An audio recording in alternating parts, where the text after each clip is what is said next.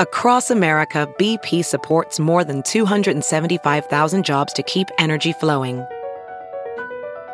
Jobs like updating turbines at one of our Indiana wind farms and producing more oil and gas with fewer operational emissions in the Gulf of Mexico. It's and, not or. See what doing both means for energy nationwide at bp.com slash investing in America. I um r- right now um Can't hear you, Mr. Sharkey. Your Ben Joravsky Show for Tuesday, September 7th is just moments away. But before we do this, we need to thank our sponsors. Sponsors like SEIU Healthcare, Illinois, Indiana. The Chicago Federation of Labor are sponsors. The Chicago Teachers Union, they are sponsors. It's true. And Chicago Reader. ChicagoReader.com for all things there is to know the city of Chicago, where to go, what to do, what to eat, what to drink what kind of movies to see, what kind of pot to smoke, and so much more. Chicago Reader, chicagoreader.com. Subscribe, and you can check out columns from our very own Ben Joravsky. And if you want to help out this program, you can. chicagoreader.com forward slash Joravsky, J O R A, V is in victory, S K Y, and you can become a Benhead. Find out more information, chicagoreader.com forward slash Joravsky.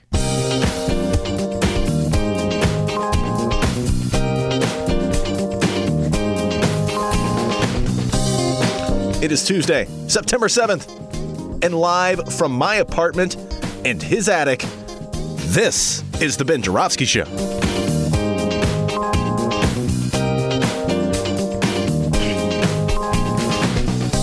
Today on the program, Bruce Williams returns and also making his return, Legal Eagle, attorney Jim Coogan.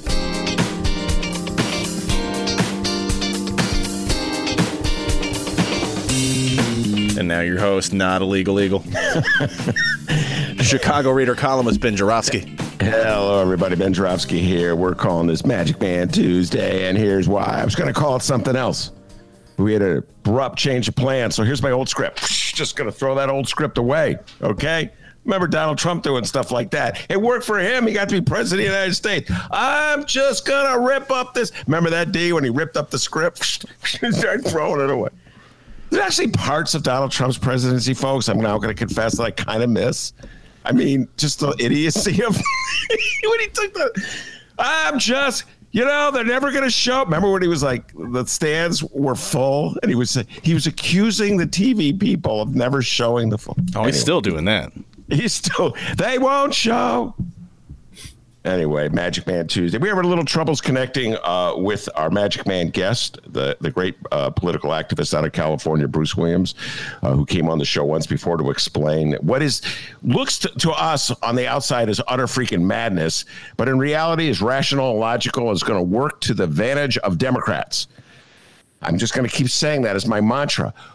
Ooh. Anyway, for a while, it looked as though uh, we weren't going to hook up uh, with Bruce, but the Magic Man, Dr. D, the pride and joy of Alton, Illinois, the man who receives approximately $1.5 million to produce this podcast every month. It's true. It's true.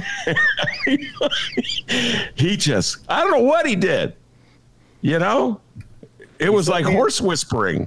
And next thing you know, Bruce Williams is here. So, Bruce, forget the opening script. Let's get right down to it. Welcome back to the show, young man. Thank you, Ben. Thank you very much. I'm very happy to be here. And uh, I have to tell you, folks, before we take the deep dive, uh, we're a show that goes from center left, and some of our uh, on the outer fringes are. Um, our guests and listeners cannot stand the Democratic Party, are always railing on me to be harder on the Democratic Party. Folks, you guys would love this. And behind uh, Bruce, there's a huge poster of Hillary, and it just says Hillary. And I don't think he's being ironic. Okay, I think the man loves Hillary Clinton. So uh, anyway, it's it's it's. I'm trying. I'm, I Bruce. I'm doing my best to interview you and call you Bruce without suddenly calling you Hillary because I got this picture of Hillary right behind me. Yeah, man. I can't I can't change that circumstance. That's a beautiful artwork that was done in the 2008 election when Obama's famous uh, Shepard Fairey uh, or you know the the Great Hope poster. Yes. This was this was the uh, Clinton campaign's counterpart to it. Oh yeah, that's it's bringing back memories. Good God! Yeah, and I just I just put it in a beautiful uh, matching royal blue frame and hung it up because she lost. Well, yeah, she did lose. Uh, Barack Obama defeated her, and uh, I must confess, I voted for Barack Obama. But that's ancient history. Let's move on. Let's oh, talk yeah. about the the election that's about to occur. Uh, in uh, California, actually, voting has already uh, started. It's the recall election.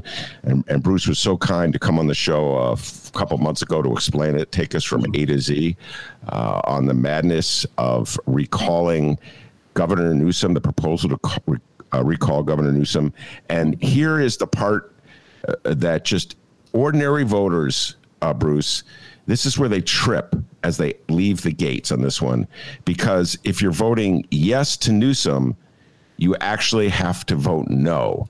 So I think that was a big problem from Democrats uh, right at the start. So just explain that how a no vote is actually a yes vote. Take it away, Bruce. Yeah. So, and that happens on a regular basis every two years in the California process of propositions on the ballot. It really depends on the way the question is worded, right? So, in this particular question, the question is Shall Gavin Newsom be recalled from office as governor of California? Yes or no? So, those who of, uh, of us who support Newsom and oppose the recall have to say no to the recall. Because the question on the ballot again is the recall. It is not shall Gavin Newsom be governor? It is shall he be recalled as governor? And the answer to that, of course, is no. So the Newsom campaign is the no on recall campaign. Stop the Republican recall. Anyone That's- who wants to recall him votes yes. And, and so that's the message they've been putting out. Now, uh, I don't remember if this poll had come out uh, the last time you were on the show or just after. I can't remember. I've lost track of all time. Yeah. But there was a poll that just freaked the hell out of Democrats uh, and anybody really uh, left of center that showed a very narrow margin between those who wanted were going to vote to actually recall uh, Gavin Newsom and those who were going to vote against recalling him. I believe that poll was like 48 to 47 or something like that. Uh, you you were told me about a new poll that came out that may give some of my liberal and lefty uh, listeners a little more encouragement.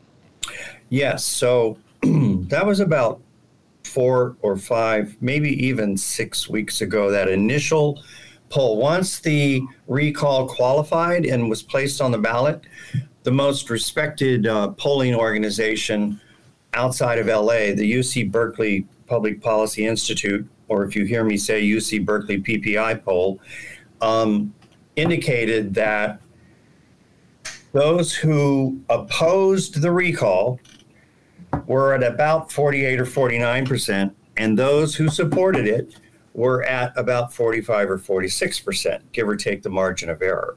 Mm-hmm.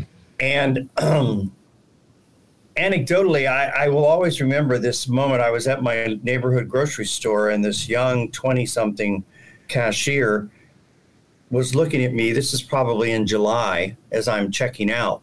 And I have this huge sticker that says Protect Progress reject recall. And she goes, What's recall? And it scared the bejesus out of me that this person didn't even know what the hell was going on. Yeah. so oh, now here we are in uh, one week away, and over the weekend, UC PPI released another poll. And sure enough, the no on recall Newsom campaign is actually having getting some big traction. The poll shows that 58% of likely voters, whatever that means, um, are going to vote no to keep him in office. And uh, the number of those voting yes has dropped down to 39%. Now, whatever the percent that's left over is still undecided. Mm-hmm. And in most elections, undecided votes tend to, uh, if it's this late, they tend to vote they they tend to protect the status quo they tend to split evenly or they lean slightly to the status quo if that's the case the uh, supporters of recall are doomed to defeat mm. Now, Well, go ahead. Mhm. this isn't poll information, but I would also point out that according to the LA Times uh, uh, investigative research into the California uh, Department of State's numbers for ballot return rates, the ballot return rates in the heavily blue and liberal um, San Francisco Bay Area are up to over 30% ballots already returned. Uh, down in Los Angeles County and Southern California, they are uh, in the high 20s and um, similar similar rates of ballot return in let's say more red counties like uh, Fresno County, Bakersfield, Kern County, Riverside County are down still in just double digits like 13, 14, 15%. Those rates one week before the 2020 election were very similar because Democrats uh, in California, everybody gets a mailed ballot, period, no matter whether you ask for it or not. And Democrats tend to, during the pandemic period in 2020, and still now with the Delta variant, are using the, the mail in ballot. Of course, the uh, yes on recall people are all anti vaxxers. COVID is a hoax. No, they hate masks and vaccine mandates. And so they're all waiting to go in person, which is fine. That's their prerogative. And I'm sure that, you know, they'll show up on election day, but they are still outnumbered two to one in this state. And so the real issue with the Newsom no on recall campaign has been just engage our voters, bring the coalition together, and get the vote to turn out. And as I mentioned a month ago, now you see Bernie Sanders on television and in digital ads with ads to, to vote no. You see Elizabeth Warren. This weekend, Kamala Harris and Joe Biden are going to be in the state. Um, so the entire width and breadth of the party has come together. The California Federation of Labor is doing, uh, since August, has been doing uh, phone banking two or three nights a week, um, phone banking and text operations uh, on weekends to voters, and it's it's clearly starting to have an effect, in my uh, in my experienced opinion. Now, you predicted this, by the way, just for folks uh, to know this at the uh, most dire moments when uh, Democrats and liberals were freaking out. Uh, Bruce Williams was predicting uh, that the Democrats ultimately would prevail. So let's just uh, talk a little bit about the, the, the that poll. I realize it's just a poll, so Yeah. but uh, it went from neck and neck to a significant lead uh, for uh, the no campaign. What do you attribute that? Uh, Do you? I got a number of theories that just the first one in my mind is that people actually figured out what a no vote means and what a yes vote means, which is just the very basics. But what do you attribute uh, the reversal, if you will, it was neck and neck, and now it's fifty-eight to thirty-nine. Go ahead. Yeah, I attribute it to four basic dynamics. One, the Newsom campaign, the Stop the Republican Recall campaign got their shit together and clearly messaged it as a Trump inspired right wing attempt to overthrow the will of the voters from 2018. And that they wanted to take, it was the only way they could win, was in an off year recall election to uh, throw out the Democratic governor of the bluest state in the nation. Uh, so, secondly, the campaign was clear in just say no, just vote no. Don't even bother with question number two, which is for those who may not know, there's a second question on the ballot where 49 different candidates are listed. And uh, the question is if the governor is recalled, who shall be elected to replace him? And so that question can be answered with just a plurality of the vote. Wow. Now, but the point is, the campaign focused on just say no. Hmm. It's that clear. The second or third factor at work here is several things. It's hard to run against 49 different people, right? Most campaigns is this candidate A versus candidate B, right? Mm-hmm. But in this instance, Newsom was struggling with how do I run against 49 people? Because the question is really This is just about me. And instead of promoting me, like, you know, the message hasn't been, oh, I've done a great job and was the victim of circumstances. No. The message was look at this crew, this motley crew of no name, no nothing, right wing people who want to replace me. Just think about that. So that worked. That worked. And then emerged at uh, like a week, a day before the filing deadline, Larry Elder, the one candidate that anybody who is informed about public policy development and, and, elections in California knows has been a talk radio host in the LA metro area, and now he's syndicated nationwide. Um, everybody knows Larry Elder and his his absolutely awful views. Um, he thinks the minimum wage should be zero. He thinks women are too stupid to be in politics. Um, he has a former fiance who has accused him of brandishing a weapon when they were in an argument at home, and so on and so forth. He's got he's got a whole journal of quotes that would turn even the most moderate Democrat mad. Third, so Newsom began to campaign against Elder to use him as the face that he will win because the first poll that we were talking about showed him with 18% out of all those 49 candidates. He was leading the field with 18. So they made him the target. And he's an easy target. In fact, he's got a bunch of golden eggs laying on a golden platter just handing it to the Newsom campaign, which they which they wielded against him quite effectively in all the campaign ads. Third, you've got the Delta variant, which has uh, continued to threaten the health and the safety of the public across the state and in very obviously many other places across the country. And so now the message has been tweaked a bit to say save our health say you know if you if you vote yes to recall Newsom you are going to be handing the state over to a person a person who's anti-vaccine anti-mask wants all the public schools open and the kids to be unmasked. Um, that's that's not a good thing to do when the Delta variant is out there working its magic. Finally, the great gift was the United States Supreme Court deciding just a few weeks ago to not enjoin the Texas uh, legislature in passage of its anti-abortion law that rules it out after just six weeks. I mean, you, p- women don't even know they're pregnant at six weeks, from what every woman has told me.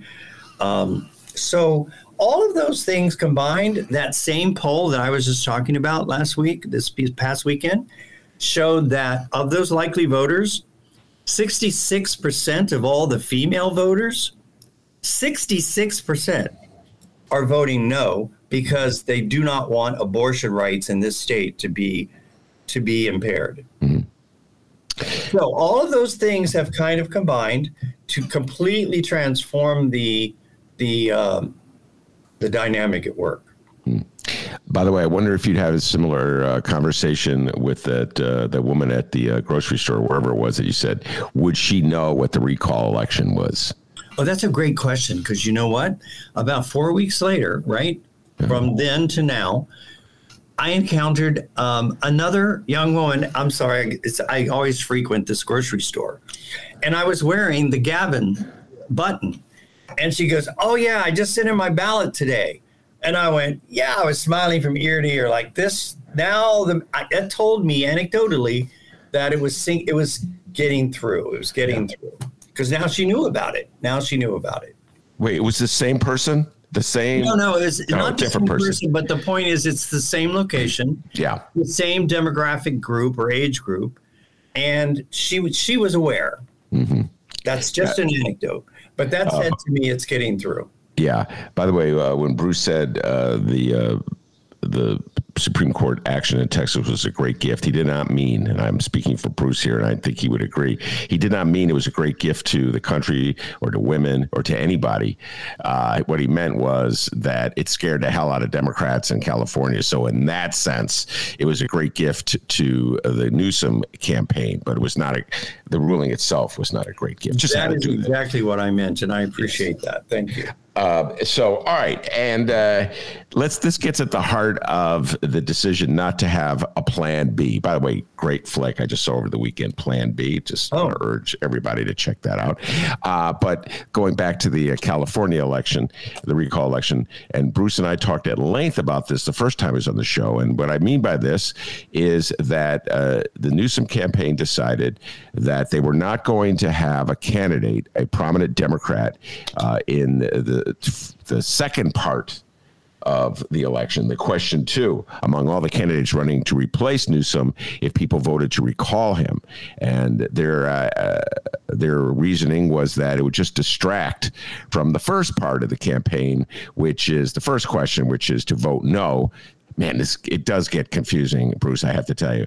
Uh, and uh, anyway, so at the time, I was questioning uh, the, that strategy, uh, and Bruce strongly countered me by saying it made sense to him. Uh, so we had a mini debate uh, on that show. Uh, do you still stand by that, Bruce? Do you think it's a, still a good strategy not to have put a plan B, not to have a, a stronger, more recognizable Democratic name uh, in the for question number two? I do indeed. I think that the um, the uh, progression and evolution of this question is confirming my um, belief that that was the right call.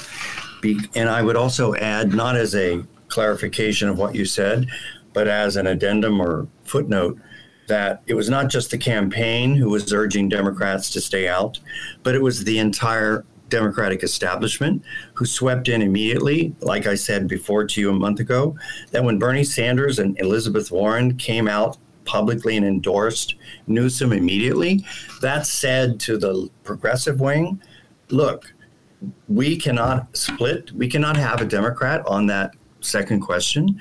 We're all going to get behind him because we cannot afford to have a Republican governor um, elected in this state with a plurality. So then the second thing that I think confirms my my view is that it allows for the very clear message just vote no. You don't even have to vote in number two. Because a lot of voters think that if they vote no, they can't vote in number two. But some, even well meaning Democrats and progressives, vote no on recall. But just in case, I'm going to pick somebody over here. Yeah. And that's the whole candidacy of a young 29 year old guy named Kevin Paffrath, um, who is a Democrat, registered Democrat, though I have to say he ain't no Democrat at all. Uh, he's more of a, a, li- a libertarian, really. Mm-hmm. He, he made his millions in real estate, and now he has um, a YouTube uh, he's got like 1.6 million followers and he wants to give every public school student uh, $2,000 to go into, he calls it his Future Schools Initiative.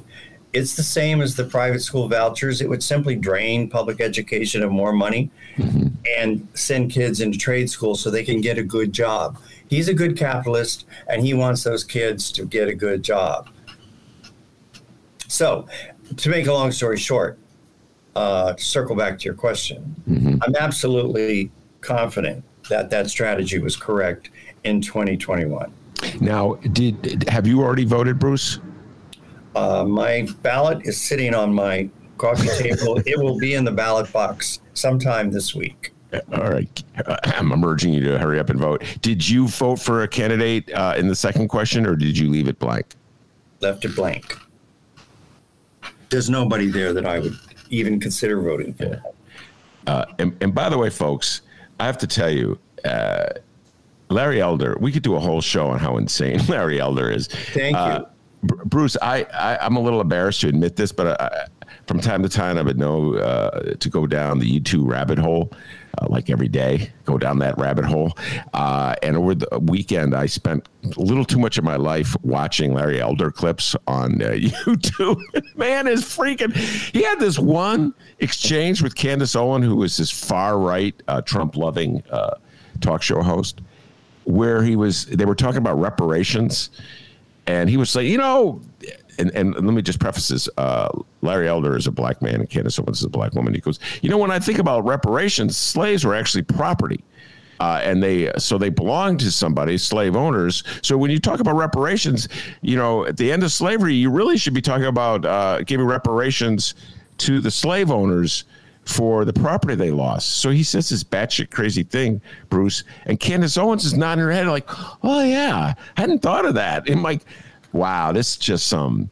I mean, I know the world is crazy right now. Uh, the people taking the, deworming or horse deworming pills left and right. Firefighters in LA uh, proclaiming that the, it's a loss of liberty if they have to get a shot. Uh, it just just, just the carnage, ongoing carnage in the city of Chicago. It's just an insane world out there. But this one, I, I don't know. Sometimes you just got to laugh at it, uh, Bruce. When I watch Larry Elder and Candace Owens discuss uh, giving reparations to the slave owners for the loss of the slaves. Yeah, so. I couldn't. I couldn't agree with you more. Um, that's why I indicated one of the very first gifts to the Newsom campaign was the emergence of Larry Elder at the last minute as the overwhelming leader of the pack. Out of 49 candidates, he's now up to like 31% support. Now, the other 48 have to just, you know, dole out the crumbs. Yeah. So he's an easy target. I couldn't agree more, Ben. Yeah. All right, we are uh, going to take a break, say goodbye to Bruce Williams. Uh, just farewell, I should say, Bruce. Uh, one way or another, we're going to bring you back after uh, the votes are counted. Either it'll be a victory lap where you're saying, I told you so, or it'll be, I don't know, we'll be crying and drinking and smoking reefer or whatever just to get over it. But uh, we'll bring you back to do an analysis of the results. Are you good for that? Absolutely. Thanks so much, Ben. Thanks so much. Thank you, Bruce. Uh, appreciate uh, you taking time to talk to us. We're going to take a break. When we return, the great attorney, Jim Coogan, will be on and he'll be explaining the Supreme Court ruling regarding Texas. Good luck with that explanation, Jim Coogan. We'll be right back with Jim Coogan. Hey, everybody. We're back. Welcome back to the Ben Joravsky Show, live from his We've left the madness of the California recall process, and we're going to enter the madness of the Supreme Court decision in the Texas abortion law case and other uh, legal issues with our favorite legal advisor, Jim Coogan. Uh, he's also our favorite White Sox fan and he's been on the show the last three times. Jim Coogan, I think it's been talking about White Sox. Uh, so now we're going to not talk about the White Sox in any way. We're going to just resist that temptation. Uh, other than to say, man, Robert looks good, doesn't he? But wait, I'm sorry, we're not going down that path, Jim Coogan. So welcome back to the show, and we're going to talk only about law. Okay. Good to be back. Good to see you both, Dennis. Uh, hey. Although I heard the I heard the lead in. I'm not here to defend the Supreme Court's decision, just to help probably explain it. I heard you almost. It sounded like you were gonna, you know, good luck. Good luck with this one. Uh, I appreciate that, but I'm not sure how much I can do to defend it. Yeah, no, I uh, I didn't mean to suggest. We'll just edit that out, of course. And the editing process never takes place in the Ben Joravsky show, where uh, Dennis corrects my stumbles, and I think he actually Jim just adds more in there uh, when I'm not looking. Uh, all right, uh, Jim Coogan. Um, wow, the the I don't know what's worse, the Supreme Court a decision uh, not to enjoin the law or the law itself. So why don't we start with the law itself, and then we'll move on to the Supreme Court's uh, decision uh, in uh, on, in the case that was before them. So take it away. Just describe for folks the law itself. Yeah. So this is definitely the next in a long string of um, anti-choice and uh, I guess anti-women's health strategizing from different legislative groups outside you know these laws for example this this kind of law lots of other laws that have been used uh, to create constitutional challenges over the years specifically in the area of women's health and abortion uh, care aren't always the product of some particular legislator in Mississippi or Texas or Florida or wherever. They have outside people who help them with these things. They have outside groups that spend a lot of money advocating for these things. So this this is the in a long series. Trap laws have been the subject of lots of constitutional uh, examination over the years. That was that was a method of trying to gum up the works and making it impo- make it impossible to provide abortion care by putting all kinds of regulatory restrictions on providers. You know, they'd say if your clinic is more than 100 miles from a hospital, then you're not nearby, you're not close enough. Or the walls in the hallways have to be 18 feet wide to comply with hospital standards, even though they're not doing hospital type surgeries there, they're doing other types of procedures, um, making it so that if, if your main provider didn't have hospital privileges at the nearest hospital that you couldn't provide these services and then the hospital just would refuse to to offer those privileges so these were clever ways designed to kind of sidestep Roe versus Wade and the protections on a woman's right to privacy that the, the Supreme Court announced in that decision that allows women the ability to do things in the best interest of their, of their own health without the the hand of the government coming down and telling them what to do. You know, traditional small government advocacy here, Ben. So this this Texas law is is actually really well. It's very clever, but it wouldn't have been so effective if the majority of the United States Supreme Court didn't willfully go along with its conceit. And by that I mean, here they've done something creative.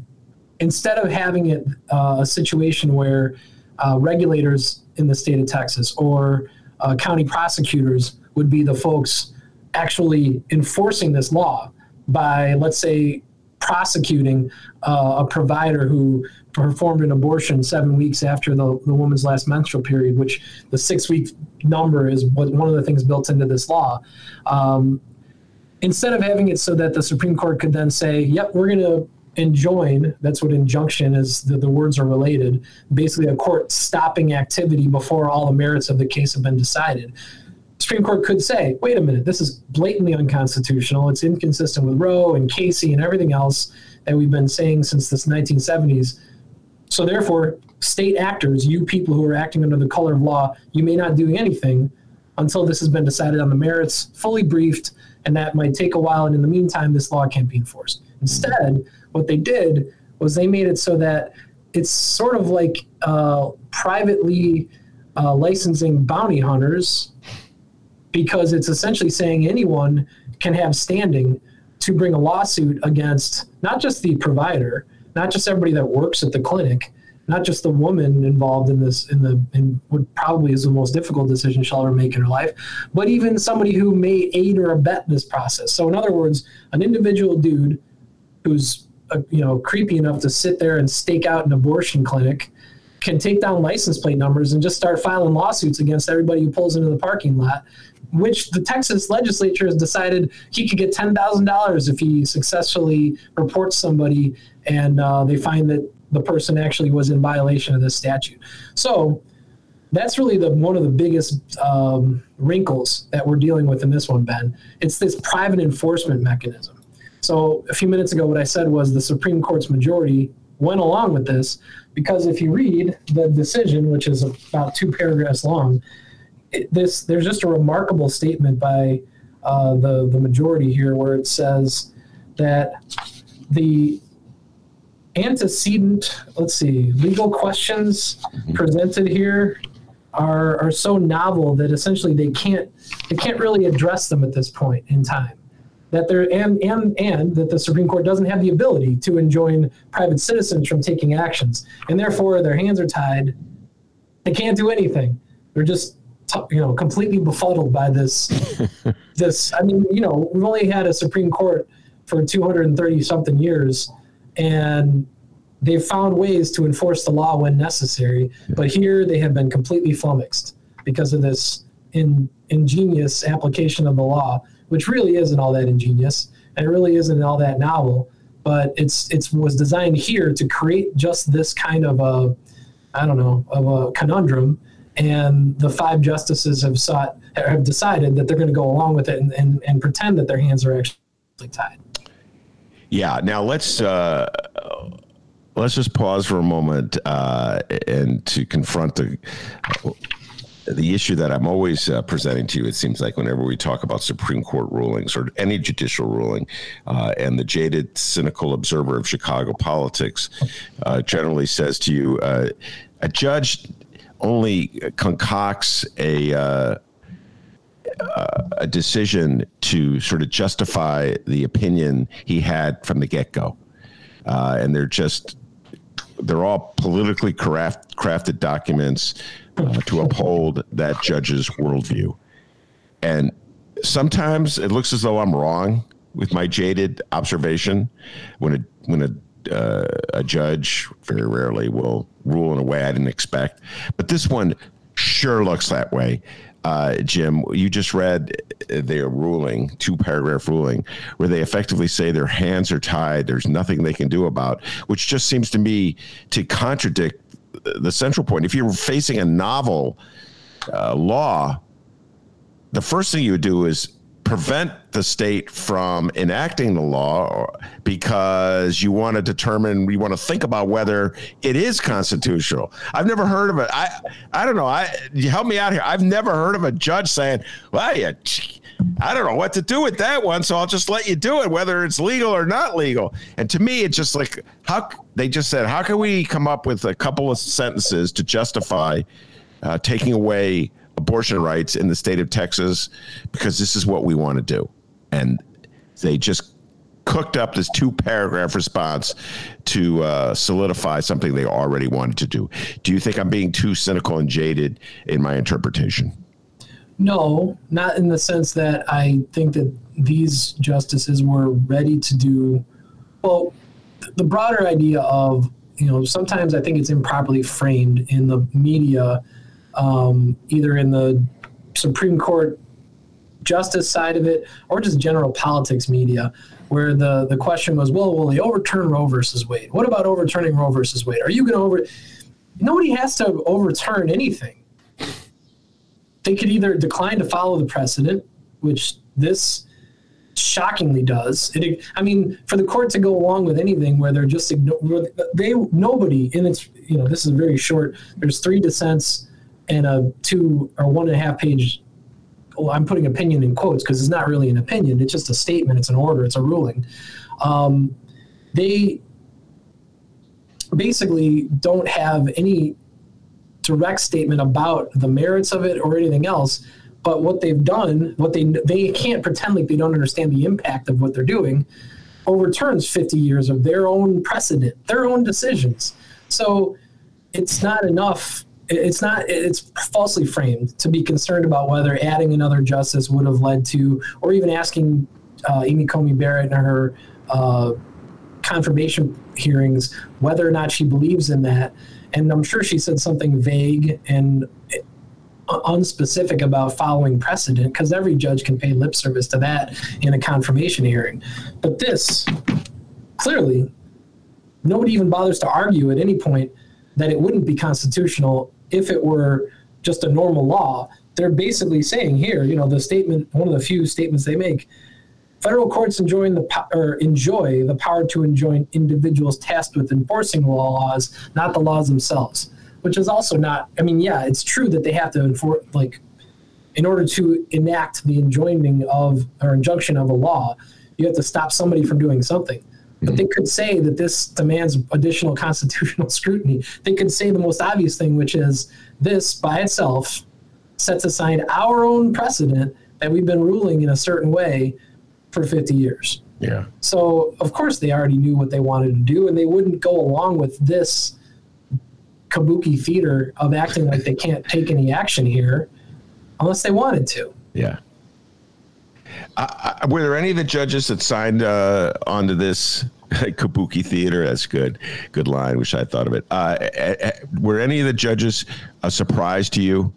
In other words, were you startled to see like Gorsuch joining this force or uh, any of uh, Kavanaugh or Thomas? Anyone, any of them a surprise to you? I think that one thing that it's it's easy to fall victim to, or it's easy to fall into this trap, is when people just have kind of an overly simplified characterization of what they think each justice is about. They're not. It's they're not automatons. These are human beings, and and sometimes they will do things that are do actually support and uphold the just and equal application of the law. Like when we saw Judge Justices Gorsuch and Kavanaugh signing on to the basically correct answer in terms of uh, the turning over of the president's tax returns, because the law has to. They clearly, in some, they aren't going to just universally undermine the authority of the courts and of the, and the laws themselves. So they're trying to do they're trying to do both. They want to be faithful to the the causes that they obviously also support, such as limiting women's choice, but don't want to completely look like they've just given up. So th- there are some, there's some nuance to some of these justices. Justice Gorsuch has written uh, or wrote a very powerful opinion defending uh, Native American rights, which was I think surprising to people because again, if you just kind of pigeonhole them and assume that a conservative bad guy is going to only do these things all the time, it's obviously going to be too simplistic. Um, you know, here it was five to four. Justice Roberts joined with the pres- presumptively liberal wing of the court in the dissents, but you could explain that a lot of different ways. If that's a, you know, if that's political maneuvering to try to appear as if, well, you know, I'm not going to be a, a hardcore partisan on every issue, but it still has no practical effect because there's still only four votes. So signing on to these dissents, or he signed on to one dissent, two others that he didn't join from Justices Kagan and Justice Sotomayor, um, it doesn't really mean anything because there's still five votes in favor of it. So he may have even looked at it and said, "Well, I'll I'll continue to look as if I'm the neutral arbiter here and I'm not just a partisan, knowing what the other five justices were going to do anyway." Uh, I think Jim, you've been hanging around me too long. Uh, I totally, completely, wholeheartedly agree with you on what John Roberts was up to, uh, and I completely agree with the unstated part of what you said, which is that it's a political act, just like the others were making political acts. And I've always thought we've had this conversation about Roberts before. Uh, he's what's left of, of moderate Republicans, and he doesn't want to push the Republican Party uh, too far to the right. I think that was clear when he made that uh, the ruling that upheld Obamacare.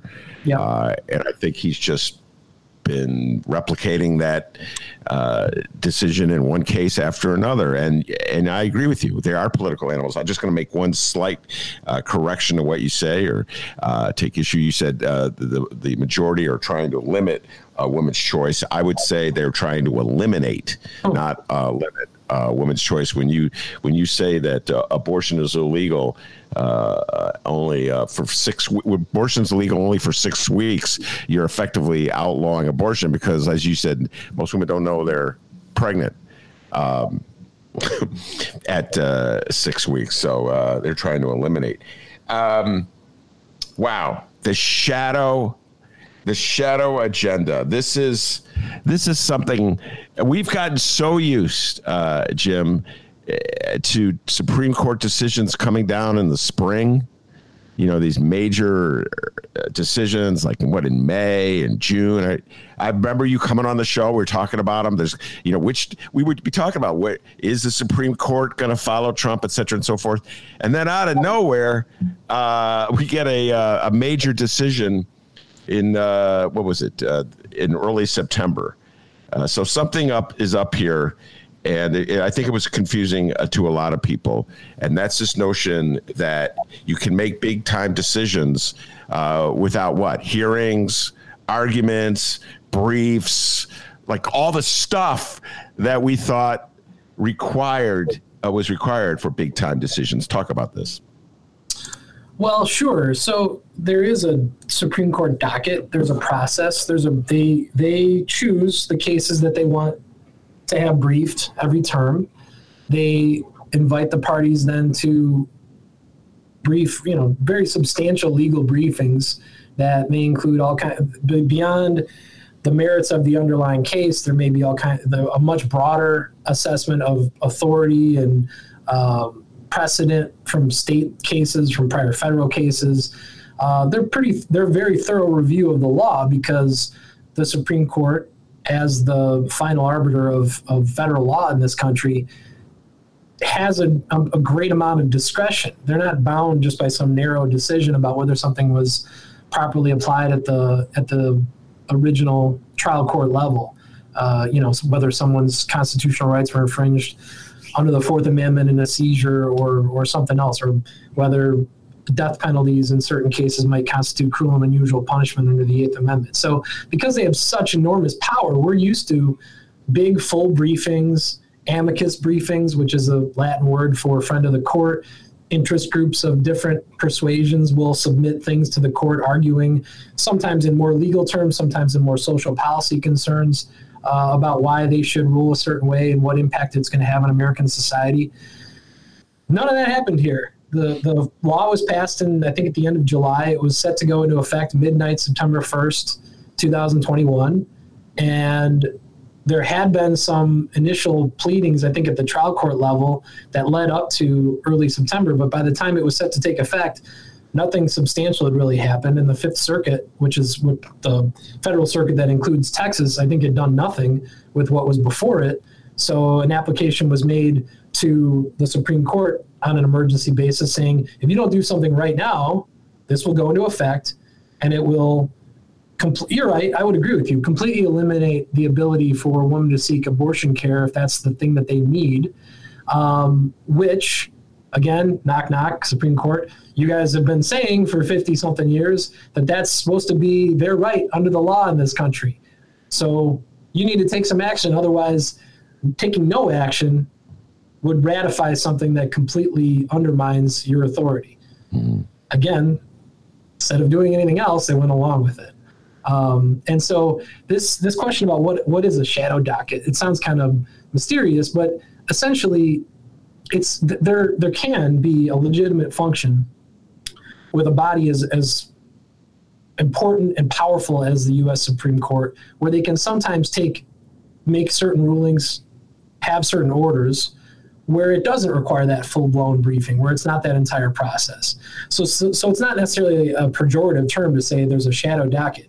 However, it's a question of how it's used, when it's used, under what circumstances, and whether it's used consistently. Something that was um, highlighted by, I think it was Justice Kagan's dissent, was the one that said that this is an abuse of an in, and an inconsistent method of using the shadow docket.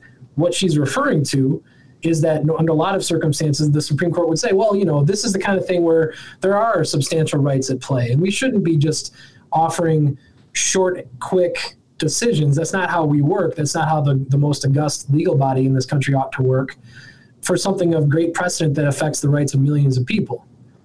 But that's exactly what they're doing here. And before you take them at their word that, well, their hands are just tied and they can't do anything, they they the Supreme Court, especially during the Trump administration and in, in the last few months during the Biden administration, has made the statistics are such that they've made much greater use of this system of just ruling with a, a five to four opinion where there's no actual full blown opinion. Uh, and specifically, they are very interventionist when it comes to cases where the person who's saying that their rights are being infringed is saying it under on a religious basis several cases during the pandemic where uh, a group was saying we're not allowed to have church, but they're letting the drugstore down the street operate. Yeah. This is an infringement under the First Amendment, and these regulations cannot be allowed to stand. The Supreme Court didn't say, well, you know, this is public health issue and we have to defer to the governors because after all this thing is killing hundreds of thousands of americans if not millions of americans so we're not going to get in the way here and, and but if you want to have we won't rule on an injunction but if you want to rule, have a full blown ruling, maybe we'll take this case up later if you can prove that you actually had your rights infringed upon. Mm-hmm. They had no, no such compunction in, in several cases like that, and their use of these kind of in, injunction orders, it, it's it's gone from. I read some statistic; it was used maybe five times in the course of the Bush and Obama administrations. It, they used it 28 times during the Trump years. So these are again, these are situations where there's much less public scrutiny. nobody's reading about it for a couple of weeks leading up to it, where it's in the the general news and, and people have a chance to maybe have some understanding of what the heck is going on in the Supreme Court's docket. So their use, I mean, just by those statistics alone, has skyrocketed. Yeah, and it is pretty. I don't know. It does seem pretty selective. I know one conversation we had a lot. Uh, we talked a lot about was whether Donald Trump would be forced to uh, release his taxes, and I remember almost every ruling. We we broke them all down, uh, Jim. A bunch of them anyway they would enjoin the prosecutors or the congressional investigators. You know what I'm saying? Well, we're ruling that you have the right to it, but we also realize that uh, there are these outstanding legal issues, and we're going to allow Donald Trump uh, to protect his tax, uh, to conceal, continue to conceal his tax returns while uh, judges hear this the matter. So it if you're just an ordinary citizen trying to make sense of it, it does seem rather selective.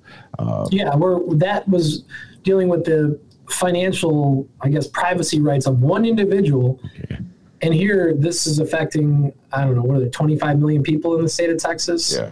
Um, so, and it's not just people in Texas, it's going to affect other citizens because you can, I don't, I assume it's already happened where other states where they have been trying to eliminate women's uh, medical rights are going to copy this this pattern and pass the same law. Well, let's. Uh, there's like three issues that I've taken notes on that I really want to talk to you about, uh, and let's just start with um, a political question before I get into the bounty hunter question and the, the copycat laws that will come. And the political question is this: uh, If you're a Democrat and you watch the behavior of those five justices uh, who just did away with abortion rights in that one ruling, at least for the moment.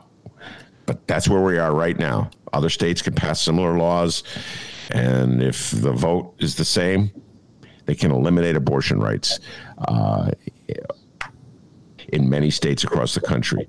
Uh, does is your sense that the time has come to add justices to the Supreme Court uh, to sort of take away the all or nothing dilemma we face where like right now uh, stephen breyer what is he 83 years old or what have you and already democrats are saying retire retire. Was, i remember they said the same thing about ruth bader ginsburg retire retire because if you die while you're in office uh, excuse me while the republicans in office then it'll be a lifetime of hell.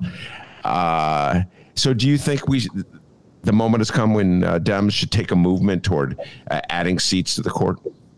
Well, I have no doubt that, and I believe the Biden administration has. They've announced. I don't know how much, how far they've gotten into the process, but they've announced that they want to have some sort of panel to examine changes that can be made to the Supreme Court structure.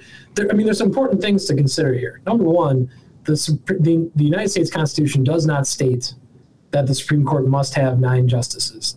It's a it's a product of there is a law that's been passed, a statute by Congress that relates to the number of justices, how long their terms would be, and how they they used to have more situations where they would circulate and, uh, and actually some justices would rotate on and off the court. There's been other setups over the years. So the questions of how long their terms are, the number of justices, and whether or not there's any rotation of who actually sits on, every, on a, a given panel for a given case can be changed. Those three things are not set in stone. They needn't automatically be the case. So your question is specifically about adding number a number of justices. I would say this. I don't think there's enough people in the Senate, given the size of the country. I don't think there's enough representatives. I mean, what is it, 800,000 825,000 people per rep in, in, in, a state where it's big enough to have more than one rep, like Illinois. That's how many people my representative, Jan Schakowsky, has to keep in touch with. It's preposterous. I mean, it, it's literally impossible. So, furthering that, the notion that nine justices could really be a representative sampling of the greatest, even the cream of the crop, greatest legal minds in the country, is it really reasonable to say that really just nine represents that whole group? And only nine of them are going to have the power to decide cases at this level, I, I don't know that it makes sense. Franklin Roosevelt got bad press, I think, initially for being labeled as, uh, you know, he wanted to pack the court simply because they disagreed and kept overturning his New Deal uh, legislation that was being passed by a very Democratic House and Senate at the time in the 1930s. Um, but back then, would the country have like 100 million Americans? Now there's triple that. Would it be? I, I think, frankly, it would be very reasonable to say, let's add justices. And why does it have to be the same nine justices in every case? I don't really understand how first of all, in a democracy, the notion that those nine people have no term limits, they can't be, the, the ethics rules are so twisted that they really can never get off the court unless they choose to or they have health or, or death comes to them. That's it. They can't be removed for, I mean, impeachment would be a meaningless exercise, I think, under any circumstances, even though it's theoretically possible. So why would, it, why should you know sitting here right now, if you're filing a lawsuit, you know exactly who your court's going to be every single time. Even that's now, granted, that's true at state levels as well, but maybe that ought to change. Illinois has seven justices. They just reconfigured the allocation by district as to how many um, how many voters are in each district because it had gotten so skewed. Mm-hmm. Uh, I, I, think there's a lot of merit. I know Ro Khanna, he's a representative from the state of California who is very in favor of this. Some kind of change. I think they ought to add justices. And I think there ought to be a mixture, whether it's seven, nine, 11, pick a number, that decide any individual case on a randomized basis so that you might actually see some some diversity of opinion and and I think that frankly there'd be more legitimacy to those decisions because right now this this body has become so partisan. Yeah. Um, it didn't do anybody any favors unfortunately. You think transparency being a good thing. But the moment that they that Supreme Court confirmation hearings became televised, which I think was Robert Bork was like one of the first ones in the 80s maybe, where this stuff would be put on the nightly news and people would start to look at it. From that point on, it's become so partisan and so transparently partisan that I think that that's hurt American justice ever since that time. You know, we still there's still you'll see something in the news where oh back before whatever 1986 uh, justices who were appointed by republicans actually voted in favor of some law that upheld a social yeah. policy that was you know it was a little bit less predictable because they were finding people who were just good jurists and maybe not just hardcore partisans that for anybody who actually pays attention is is that ship has sailed so far out of port is gone oh yeah so and, and by the way uh, on a tangent here, uh, tonight will be the start of uh, Ryan Murphy's 10 part series of the Clinton impeachment, uh, which began out of uh, Clinton's affair with Monica Lewinsky, which I will be obsessively watching. Uh, I must confess, I don't know, Jim, if you're going to watch it, but I've really turned. I've many thoughts on this, but I've, I've really turned against Bill Clinton uh, for many reasons over the last uh, 10 years or so. Every year it seems I turn against him more and more. Uh, I find him a repulsive political character. Uh, but whenever I say this uh, to um, Democrats, uh, more often than not, the response is he appointed Ruth Bader Ginsburg to the Supreme Court. And I'm like, well, you know, he did do that, you know, and, and but that just underscores the the the stakes that you're alluding to. Do you follow what I'm saying? It's like that one appointment was so important because she held office for so long and mm-hmm. could evolve as a powerful advocate for things that I believe in and I think you believe in. But then, uh oh, she stayed on too long. And so she died. Uh oh, she's been replaced by an automaton who's complete opposite of her. So it just underscores how insane the system is in, in some ways, if you follow me. Like, I'm supposed to absolve Clinton of all his wrongdoings. Well, he put Ruth Bader Ginsburg on.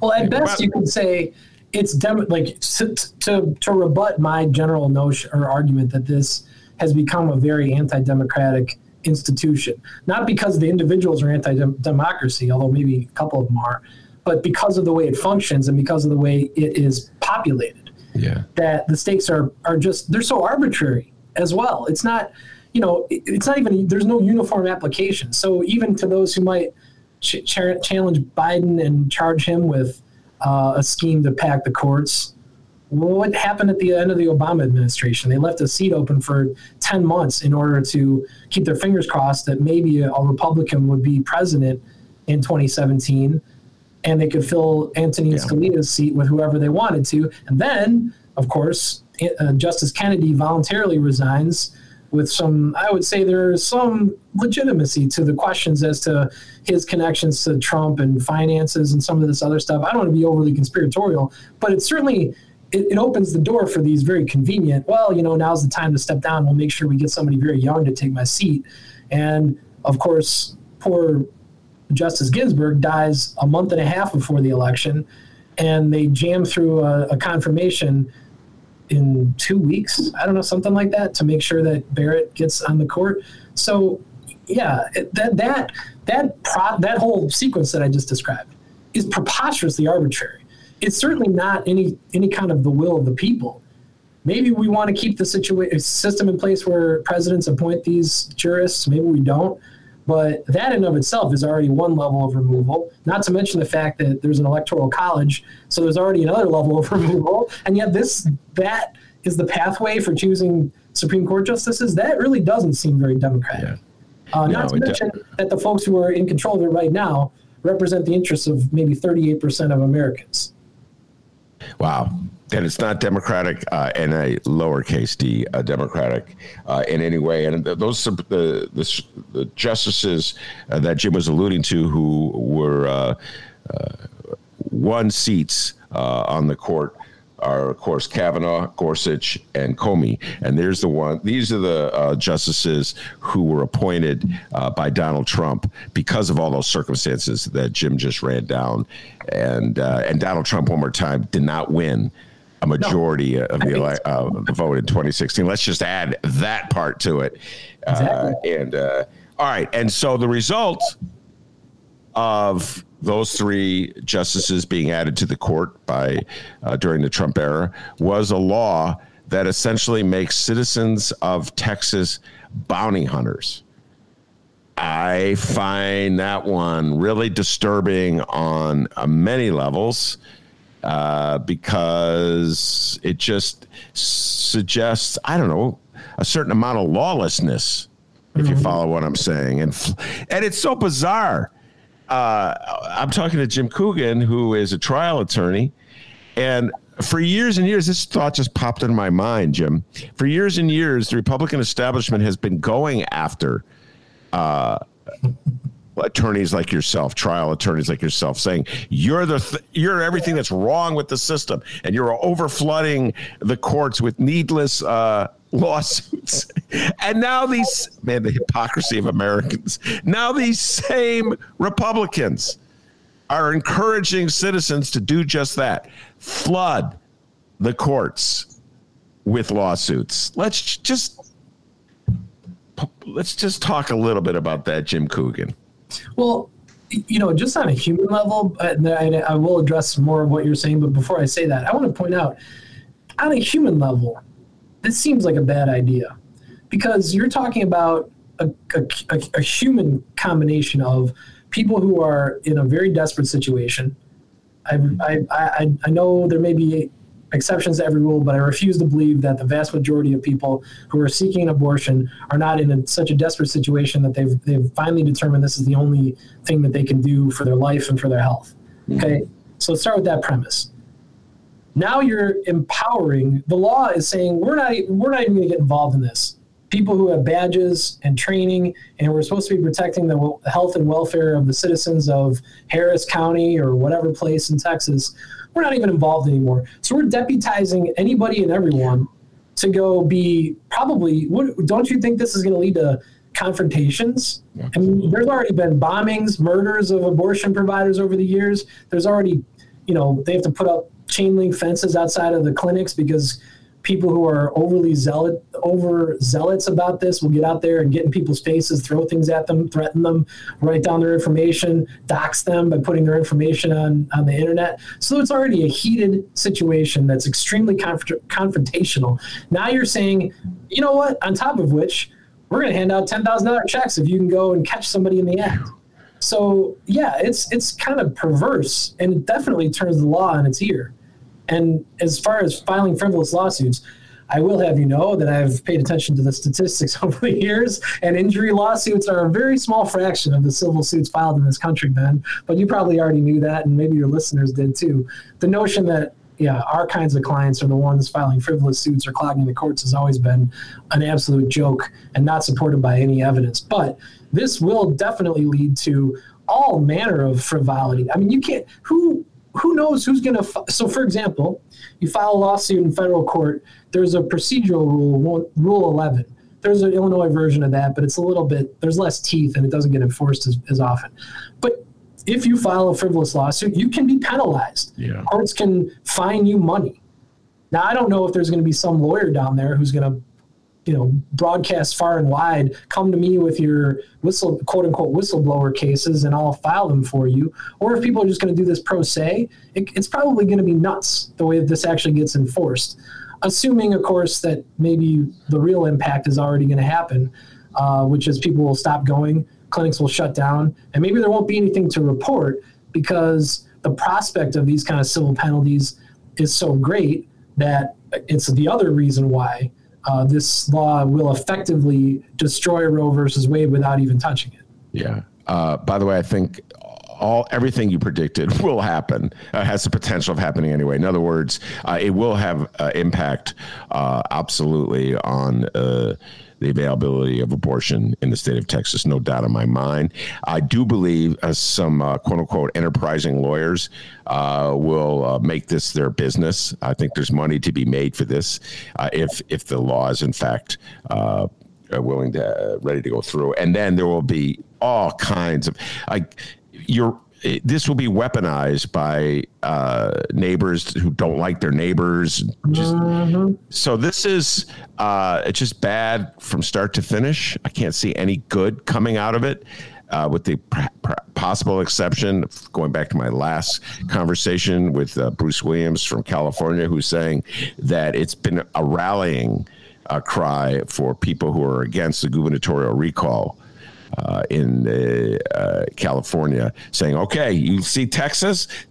Larry Elder could do that here in California. So, th- other than that, uh, Jim Coogan, uh, I can't see any good coming out of this. And you sent, sent me something as a text today that really uh, struck me. You, you, you alluded to the Dred Scott case. Uh, God, 18 what year was that? 50. I'm trying to do the Late in my 50s. memory. Yeah. It's the late 1850s. I was I was as old as I am. Even I wasn't born then.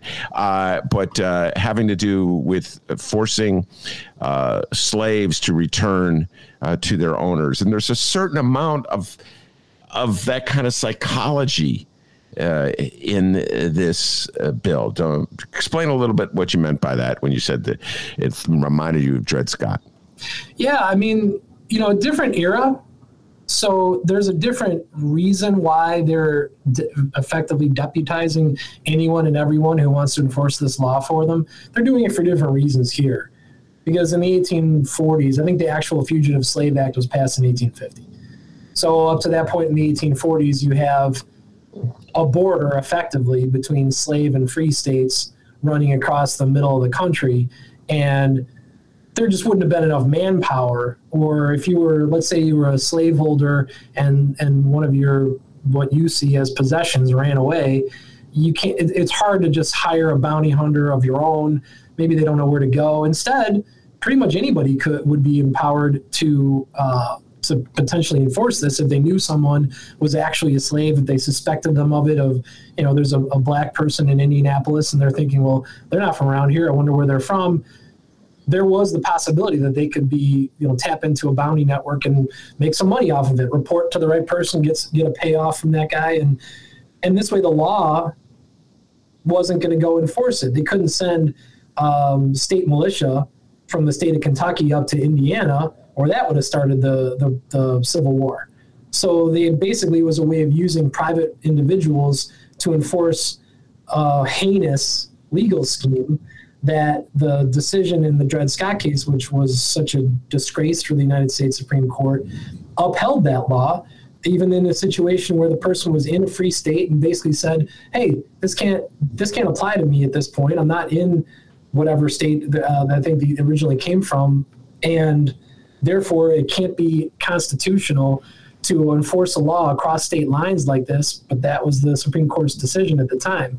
Effectively, it, the echo that I heard between the two is that instead of actually using law enforcement to do something that is morally ambiguous or just deplorable, but at, you know, at best, the advocates are going to say, "Oh, slavery is just a Southern institution, and we're just defending it. We're not passing on the merits of it. This is just the way it is." Um, it's kind of the same thing. You know, you're, you're talking about people who are in a desperate situation, and rather than having sheriff's deputies go do something and stand behind the law that you want to pass, instead they're kind of just washing their hands of it and letting the I don't know the marketplace take care of it. Um, which is always a dangerous thing when you're when you're allowing you're basically delegating law enforcement powers. And i think that's an extremely dangerous way to, to, to run any kind of a serious legal system. And that's exactly what's happened here and that's exactly what they're doing. All right uh, so we'll close with this um, the supreme court says they ruled that they can't enjoin the uh, the law so they can't block them from implementing the law. So people who are opposing the law legally, what's what's next? Do they return to the Fifth Circuit? Uh, do they file back to the Supreme Court? In other words, the Supreme Court didn't say right. that this law is constitutional. It just said we can't block it. So what's next for opponents of the law? Well, I'm, I'm I guess the challenging part is for someone who let's say they turn out to be nine or 10 weeks pregnant, they finally, they realize they're pregnant for the first time and are seeking to get an abortion, it's very difficult for that to become a test case for a lot of practical reasons. Um, they may be deemed as not having standing to challenge it because uh, I'm just trying to think about how that would work. The person who would definitely have standing would be somebody who is actually sued under one of these bounties situations, gets reported, and actually has to pay a $10,000 fine they the so somebody may I would suspect that the more likely mechanism is someone may voluntarily do that, let themselves be the ones who's going to be uh, at the mercy of this law, and allow that to get appealed and then appealed again and probably almost definitely end up back in front of the United States Supreme Court again on the merits. So in that situation, you would have somebody who actually got penalized this ten thousand dollars civil fine um, because the, the, practical impact with someone actually seeking an abortion, if they really, if that's what they really need to have happen, in all likelihood, they're going to have to seek that somewhere else, have it happen, and therefore somebody would, some court would say, well, you don't have standing. This isn't an issue for you anymore, so you can't really challenge this law on the hypothetical basis that you might seek to get this care in Texas. So it's probably the latter of those two, and that can be it. I mean, in all in all likelihood. Um, well, I guess the legal the legal and political strategy behind that, they'll probably have to think that through because of course the risk is that this does get ratified, that it's upheld. Yeah. That for some reason, beyond the facial merits of it, that the deeper merits, that there's still a five four majority that's going to upheld this, I would say, dangerous and undemocratic and unelected group of bounty hunters going around enforcing the law. This whole system that Texas has endorsed here could be found to, to be constitutional somehow. Uh, there might be a case where it effectively uh, overturns Roe versus Wade in a more permanent fashion. Again, probably without actually challenging the merits of the right to privacy. They would just say that, hey, we made a regulatory scheme. We decided that here's the cutoff line, and our our we're not even enforcing this. The people of Texas are yeah. Uh, so I guess the only hope for Texas uh, is uh, demographic changes, which we've talked about in the show a lot, uh, turn Texas from the Trump state that it is, the MAGA state that it is, to a blue state, uh, and then they could uh, pass new legislation. And you watch, suddenly the Supreme Court will find its power to enjoin. you watch, you watch that. anyway, Jim, I will say this: we'll end on a for me anyway, a positive note. The um, one other thing that uh, I note that the legislation has done some very uh, encouraging uh, sort of what civil disobedience, if you will, on the part of people who are flooding the complaint lines with bogus uh, complaints of people vi- uh, violating the law. I don't know if you've seen this. Uh, people So, like, you know, I could say, well, I saw Donald Trump drive a woman to an abortion clinic. And uh, so you accuse Donald Trump, or Donald John, or Donald uh, Trump Jr., or somebody like that. So, um, it is uh, inspiring resistance, and ultimately, I think political resistance. It's what's going to take Jim Coogan uh, to uh, eradicate this law. I mean, I wish it didn't require these kinds of threats to individual this is a real threat to individual liberty. I know that's liberty is is the buzzword of the right wing pundit in this country but honestly this is an actual threat to individual liberty. This is big government. Controlling someone's sexuality is is about as big government and intrusive as it gets.